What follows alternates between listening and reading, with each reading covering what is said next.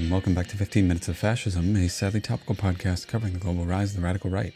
I'm Craig Johnson, bringing to you this week news from Brazil, the United States, and a See You in Hell that's the celebration of a dead right winger from Nazi Germany. Going to start out with Brazil. There is continued fallout from the trial of Mauro Cid, a one time aide of Jair Bolsonaro. It seems like his testimony is going to connect to a bunch of other military personnel in Brazil and that it will link them to Bolsonaro's crimes, both the mundane ones like jewelry trafficking and you know money laundering, and also the big ones like the attempted coup that Bolsonaro's supporters staged earlier this year on January 8th. Some of these involved people include General Augusto Heleno, who was the chief institutional security cabinet post holder uh, this is a big top security post in Brazil. Additionally, in Brazil, trials are starting for the January 8th attempted coup sort of on the ground participants, like the people who actually invaded the three buildings that house the three branches of the Brazilian federal government. These trials started this week. There are several hundred that the Brazilian Supreme Court needs to get through. These trials were very symbolically and intentionally held in a recently renovated Supreme Court building in Brazil, one of the very buildings that these supporters trashed. Moving on to Canada, court hearings of a white supremacist in Canada have held that his killing was far right extremism. This guy's name is Nathaniel Veltman, who murdered four Muslim people and struck another with his car while the while the victims, who were a member of a family, were on a walk in London, Ontario, which is a Toronto suburb. This attack occurred in 2021. Veltman has admitted that he killed them, but is pleading not guilty to murder. Veltman is also currently facing terrorism charges, and the court's ruling means that he is actually possibly going to face them because the Canadian state has agreed that this was far right extremism. It also indicates that the Canadian state is getting more serious about addressing right wing hate in the country. Veltman had only recently purchased the vehicle that he used as the murder weapon and had apparently been planning his attack for several months. He lived and worked close to his victims. Now, this case is pretty cut and dry. Veltman had a manifesto which was on his his computer. He actually had two versions of his manifesto on his computer. He was openly inspired by the Christchurch shooting of a mosque in New Zealand. And he even said to Canadian detectives when he was arrested, and this is a pretty disgusting quote here. This is Veltman speaking. I don't regret what I did. I admit that it was terrorism. This was politically motivated 100% that means that Veltman is just very clear that, like, yeah, you know, I killed those people because I'm a racist and I oppose the existence of Muslims in Canada. That that's his position. That's why I did it. Moving on to the United States, we got two kind of weird news stories. Marjorie Taylor Greene, the extreme right wing member of the United States House of Representatives, says that some states should just secede from the Union. She is in support of secession from the United States. This is part of her escalating extremist rhetoric. But again, this is a sitting congressperson just like openly advocating treason, the kind of treason that got the United States in a civil war the last time. Also, we got a kind of stupid, fun little bit of news. Lauren Boebert, the other extreme right wing woman in the United States House of Representatives, who has been in an ongoing major and escalating feud with Marjorie Taylor Greene, was recently removed from a film screening, from a, from a musical screening, for vaping and singing too loud. Apparently, she screamed as she was being removed from the theater, Don't you know who I am? Moving on to Trump and Biden news. Donald Trump's facing a significant escalation of his classified documents case. Recall that this is a case that pertains to his seizure and illegal holding of classified documents in his private residence at Mar-a-Lago without sufficient security protocols and also without, you know, having declassified them or dealing with them in the way that he's supposed to. This case is currently being tried, it's, you know, being figured out. What's happening right now is that the judge involved has issued an order which means that the Department of Justice, which is prosecuting this case, can actually start getting these classified documents from Trump's lawyers.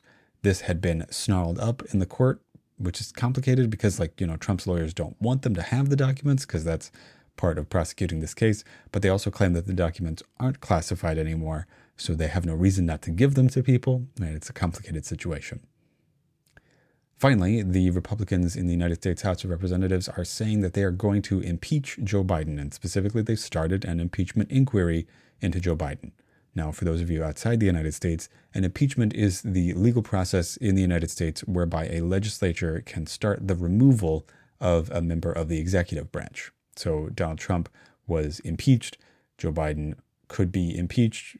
You know, people can be impeached. What this means is that they are like that that the, the United States legislature says that they are guilty of a crime or that they could be removed from office. No sitting president has ever actually been removed, although several have been impeached before. So the GOP is starting this impeachment hearing against Biden primarily based on his alleged connections to his son's business dealings. Joe Biden's son is Hunter Biden, who is alleged to have used his foreign connections with a Ukrainian energy company to benefit both he and his father. Now, the Republicans have done a bunch of inquiries into this before and found absolutely no evidence whatsoever that Biden was involved, and also not really that much evidence of any crimes committed by Hunter Biden. Although I wouldn't be surprised if those crimes did occur, and frankly, you know, don't care any more than if any other sort of oligarch person did them.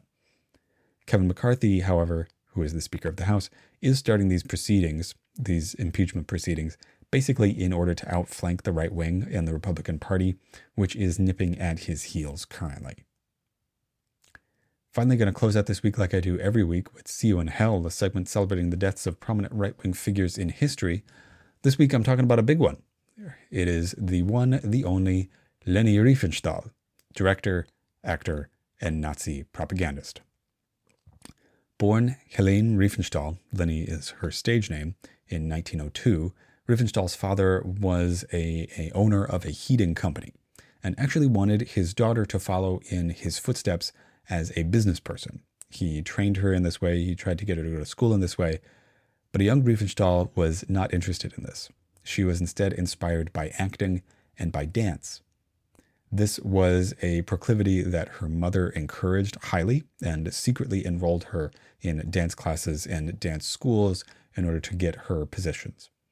Riefenstahl was extremely athletic. She did gymnastics. She eventually joined dancing groups and actually did very well as a professional dancer at the early point of her life throughout her early 20s.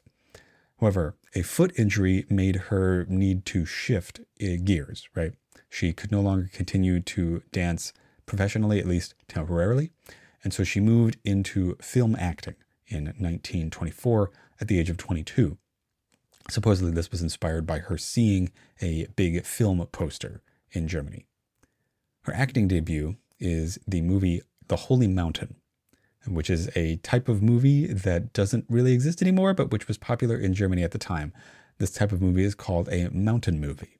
It focuses on mountaineering and like natural landscapes and depicting the battle of humanity versus nature.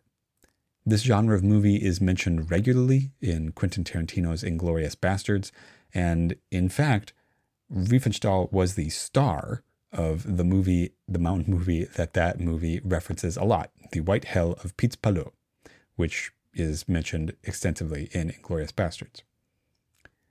After appearing in several extremely successful movies, including The White Hell of Piz which was an extremely successful and very famous German movie, Riefenstahl moved into directing. Her directorial debut, a movie called The Blue Lightning in 1932, in which she also starred, is a fantasy movie with a storytelling framing narrative. So, you know, like like a couple goes to visit a woman and the woman opens a storybook and then what she says in the storybook is the plot of the film, right? It did extremely well at the Venice Film Festival. Uh, the film was also made with several Jewish collaborators, but if you note the date on which it was made, 1932, you'll know that that was just about to change. In 1932, the Nazis were rising in power. They were poised to take over Germany. Riefenstahl was just about to get swept up in Nazi fervor. In 1932, she says that she went to a Nazi rally, heard Adolf Hitler, and her life was changed forever. She immediately became enamored with the dictator, or would be dictator at that point. She was captivated by his rhetoric and his presence. And Hitler was apparently also extremely interested in her work and its bombastic visual style, its, its, its emphasis on motion and energy and emotion, feeling, power. That's exactly the kind of art that Nazis really liked. And Hitler wanted her art to be a part of the rise of the Nazi Party. Riefenstahl then went on to become essentially the unofficial filmmaker of the Nazi Party, directing several extremely famous and very successful propaganda films for them, although she never joined the party herself. The first film that she made for the Nazis is called The Victory of Faith. It covers the fifth Nuremberg rally, which was held just after the Nazis had taken power. The Nazis held annual Nuremberg rallies, which got bigger and bigger and bigger every year, and the fifth one was held in 1933, immediately after they had taken power, but notably before the Night of the Long Knives, the major Nazi purge in which Hitler had all of his major rivals for potential power in the Nazi Party killed. This is including Ernst Röhm, the one time second in command or co equal of Adolf Hitler in the Nazi Party, as the leader of the biggest paramilitary organization within the party. Victory of Faith was an extremely successful film, but it was essentially banned and eliminated from Germany after the Night of the Long Knives because it doesn't really look good to be shown chumming around with a guy that you just a couple months later had murdered. That means that in order to keep her post, Riefenstahl had to make a, another Nazi propaganda film. This one is the most famous one. It's called Triumph of the Will. Triumph of the Will is sometimes thought of as the greatest propaganda film of all time, although reviews differ on that front. Triumph of the Will was a massive undertaking that emphasized the power and size of German political power. It was filmed at the next Nuremberg rally. It continued to advance Riefenstahl's filmmaking chops. Uh, she used a lot of new filmmaking techniques and was really intent on emphasizing the power and, you know, just like bombacity of Adolf Hitler and of the Nazi party in general. So, you know, big sweeping shots of big crowds and then big close ups on Adolf Hitler, you know, yelling at people and then massive eruptions of noise as people cheered. Riefenstahl also made a more generalized propaganda film, you know, one that wasn't about the Nazis in particular. This movie is called Olympia. It is a documentary covering the 1936 Berlin Summer Olympics. Olympia is noted for having major innovations in documentary filmmaking, including the first use of tracking shots, extensive use of slow motion, and also just like really innovative ways of shooting athletic motion that made it look alive and vibrant and powerful. That's what Riefenstahl did. And that means that Riefenstahl was a major player in getting people interested in the Nazis and making them aesthetically palatable and aesthetically fascinating. That means that arguably you can lay a lot of the mythos of what the Nazis are and how they act and what they look like at her feet. During the war, she did some war correspondence and also filmed parts of a would be opera film, which featured Romani extras, that is, people who were at the time being specifically targeted by the Nazis for extermination. In fact, many of the extras in this film came from an extermination camp that was nearby, and many of them were, in fact, murdered by the Nazi state shortly after their appearance in Riefenstahl's film. After the war, Riefenstahl was captured by United States soldiers and was put on house arrest from 1945 to 1948.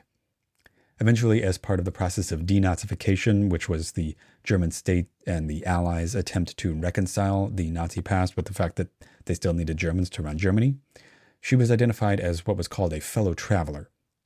That means somebody who worked with or benefited from the Nazi state, but who wasn't a full believer. She wasn't a true believer, according to denazification attempts. Uh, that's pretty much bullshit, right? She was a an actual friend of Adolf Hitler. She became the poster child of the how could we have known about the concentration camps and the extermination thing. But again, she worked directly with a concentration camp to get actors for her films and probably would have known if they couldn't show up again because they had been murdered However, because of this denazification process, Riefenstahl was able to officially, at least, clear her name of any involvement in the Nazi Party, despite again the fact that she directed some of the most disgusting and heinous pieces of Nazi propaganda that have ever been made. She even has won libel cases against people who said that she was a Nazi in West Germany. After the war, her career, you know, kind of took a, a little bit of a backslide, you know, not, not surprisingly. She eventually moved into a relationship, a long term relationship with her much younger cameraman, a man named Kettner, and spent the next several decades, and by several, I mean 50 years, uh, doing documentary work in Africa. She covered a, extensively a South Sudanese indigenous group and is said to have treated them sort of in the same way that she treated the Aryans in the Nazi milieu. She even got to do more work on the Olympics in 1972 and 1976. These Olympics were held in the Western world. You know, these were one of those was in Montreal. She did filming at the Olympics, the person who filmed the 1936 German Olympics. She even photographed Siegfried and Roy in Las Vegas and finished her career working on underwater photography and seascapes. Her last film was in 2002 when she was 100 years old. Riefenstahl lived a very long life and never saw any justice for her horrible, horrible crimes. She died of cancer complications shortly after her 101st birthday, this week in history, September 8th, 2003. So, Leni Riefenstahl, we will see you in hell. That was 15 Minutes of Fascism, a sadly topical podcast covering the global rise of the radical right. I'm Dr. Craig Johnson, thanking Sleepy Kitty Arts and Sleepy Kitty Music for our intro, outro, and graphics. If you enjoyed the podcast, please like, share, and subscribe. Please leave a review on whatever it is you're listening to this on. Check out my Patreon at patreon.com slash 15 minutes of fascism. That's 15 minutes of fascism spelled out in all one word. That's also where you can reach me on Gmail, 15 minutes of fascism at gmail.com. I'm on Twitter at hist of the right, that's H-I-S-T of the right, and fascism15. And I'm on Blue Sky at 15 Thanks very much, and I will talk to you next week.